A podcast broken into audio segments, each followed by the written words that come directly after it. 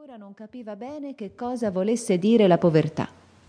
Mentre era ancora a casa sua, indovinava che la miseria era cosa che non soltanto la minacciava allora, per la quale pativano e si tormentavano i genitori, ma che era una disgrazia che l'avrebbe sicuramente perseguitata nell'avvenire e dalla quale non poteva sfuggire in nessun modo.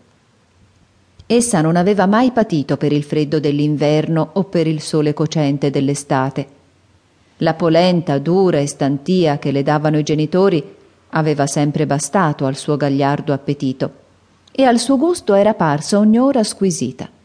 Il vecchio giaciglio di paglia bastava ai suoi sonni placidi e profondi e non aveva ancora provato il desiderio di cose migliori.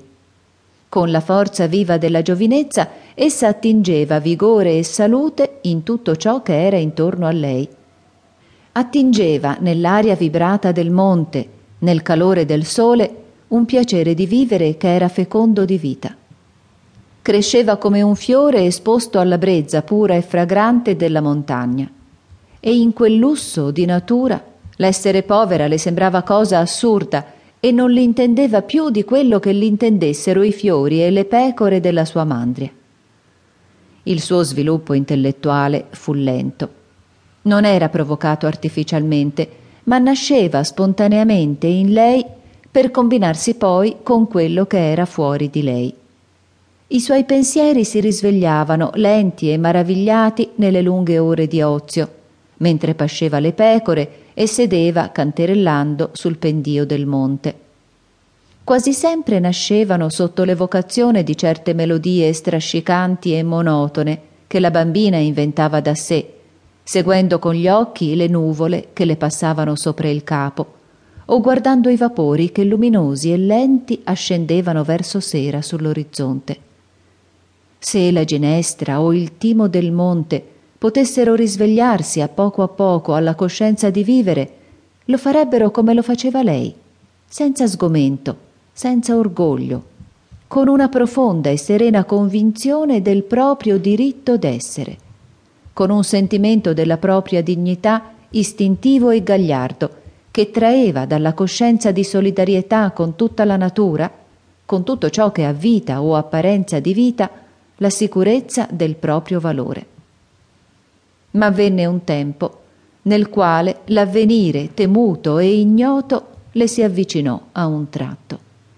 A sedici anni la bambina, cresciuta sino allora con le virtù e le ignoranze degli animali e dei fiori, diventava cosa più perfetta, più umana, presentiva e desiderava altre sensazioni, altri piaceri.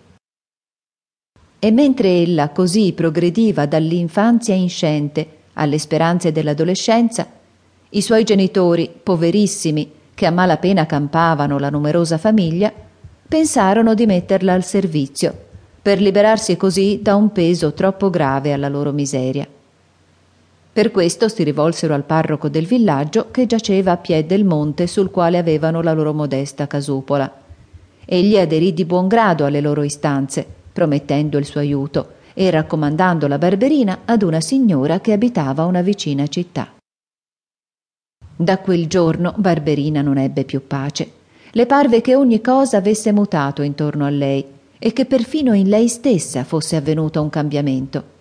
Le pareva che nella sua valle silenziosa e deserta giungessero ad ogni istante i rumori del di fuori, voci lontane, grida di folla e provava una curiosità irresistibile di vedere, di sapere, di uscire dalla solitudine e tuffarsi nella vita.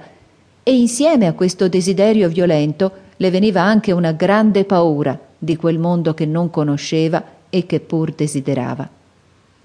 Era l'educanda che usciva dalle mura del collegio, pura, ingenua, desiderosa di vivere. La natura la dava alla società la società la prese. La signora alla quale il parroco l'aveva raccomandata la mandò ben presto a chiamare. Barberina vide allora per la prima volta una piccola città.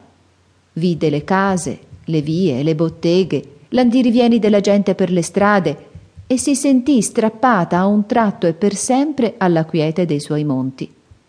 Vide dei ricchi e si sentì povera.